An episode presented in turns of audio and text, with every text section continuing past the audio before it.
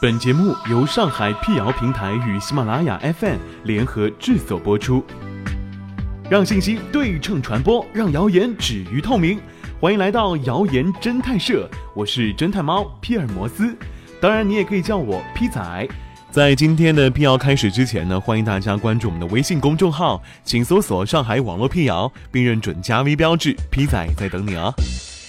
不少上班族啊，有一句顺口溜啊，中午不睡，下午崩溃，即是指呢，如果不趁着午休打个瞌睡啊，可能会影响到下午的精神状态。然而，近日有一篇热传的网友发的帖呢，称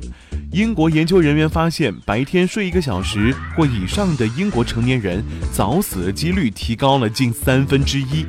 这个观点可吓坏了中国的网友。老祖宗们都说午睡可以延年益寿，怎么变成短命了呢？这是真的吗？解放日报上海观察记者查证，这篇网帖呢最早是出现于二零一四年的四月中旬，他引用英国《每日邮报》四月十一日的消息。剑桥大学专家在十三年间追踪了一点六万名英国的成年男女，专家发现，白天小睡不超过一小时的人死亡风险略微上升了百分之十四左右，但若小睡时间超过一小时，死亡的风险呢会提高百分之三十二。权威的院校研究，大量的样本数据，不得让人们怀疑这条消息一出，被全世界各大媒体争相转载。但是绝大多数人都没有关注到，英国的《每日邮报》的这条消息刊发几天之后，一份标题为“午睡真的会让你早死”的英文版解读出炉。解读文章开门见山的说：“不会。”这个权威实验结果呢，只是指出一些存在疑问的地方，理由是：第一，该研究无法解释午睡和早死之间的联系；第二。该研究呢没有观察三十分钟左右的午睡是有益身心。第三呢，这个研究是一个针对于英国人睡眠习惯的研究，而并非专门针对于午睡。此外，报道还引用了拉夫伯勒大学睡眠研究中心教授吉姆霍恩的观点，他认为短暂的打盹或许仍有很大的帮助。如果小睡时间不超过一小时，绝大部分的人面临的风险并没有提高。后续解读文章的截图呢，早已经清晰的阐明午睡是不会折寿的观点。可惜的是，后续解读文章没有得到太多关注，午睡折寿的说法仍旧在网上反复流传。总的来说，午睡对身体的有益的观点呢，仍是正确的。更多的研究都表明，午睡六分钟到四十分钟呢，都可以收获不同的益处。六分钟的睡眠即可以起到提高记忆力的作用。因为这个时长已经足够，大脑将短期记忆转变为长期记忆，进而腾出更多的空间去装新的知识了。午睡二十四分钟即可以使工作表现提高百分之三十四，头脑的整体灵敏度提高百分之五十四。此外，这个时长还有助于减缓心率，有保护心脏的作用。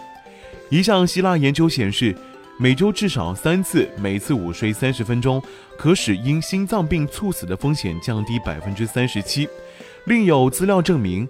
在有午休习惯的国家和地区，冠心病的发病率呢要比不午睡的国家要低得多。研究人员认为，这可能是得益于午休能够舒缓心血管系统，并降低人体的紧张度。午睡四十分钟呢，可以让人进入到浅睡眠状态，帮你给大脑充电。此外，每天午睡四十分钟呢，还有降低血压的作用，并帮助调节免疫系统，提高身体质量。要注意的是，午睡太久的确不是一件好事情，因为午睡超过了四十五分钟就会进入深度睡眠，容易因睡眠惯性而导致身体疲惫、迷迷糊糊。研究表现，除了影响晚上的睡眠质量以外，成人若是午睡时间过长，其死亡的原因多半与呼吸系统、肺部疾病有关。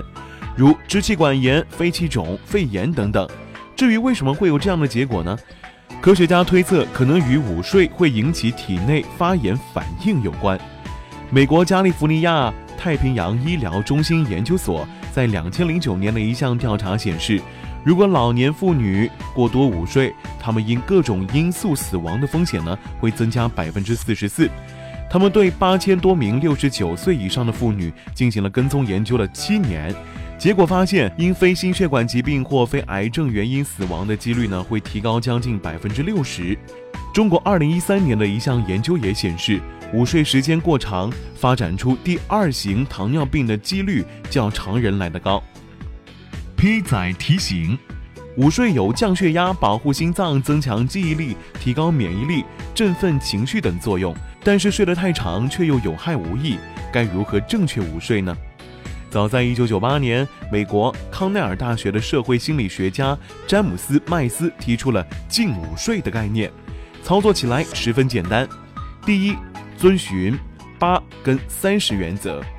午睡应在起床后的八小时左右进行，但是不要晚于下午的三点三十分，否则会影响到晚上的睡眠质量。另外，为你的午睡预留出三十分钟时间，但最好不要超过一个小时。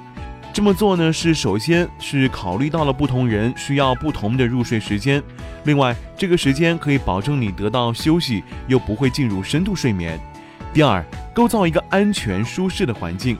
脱掉鞋，找一个舒服的沙发躺下，拉好窗帘，关上台灯和电脑。另外要记得盖好衣服或被子，防止着凉了。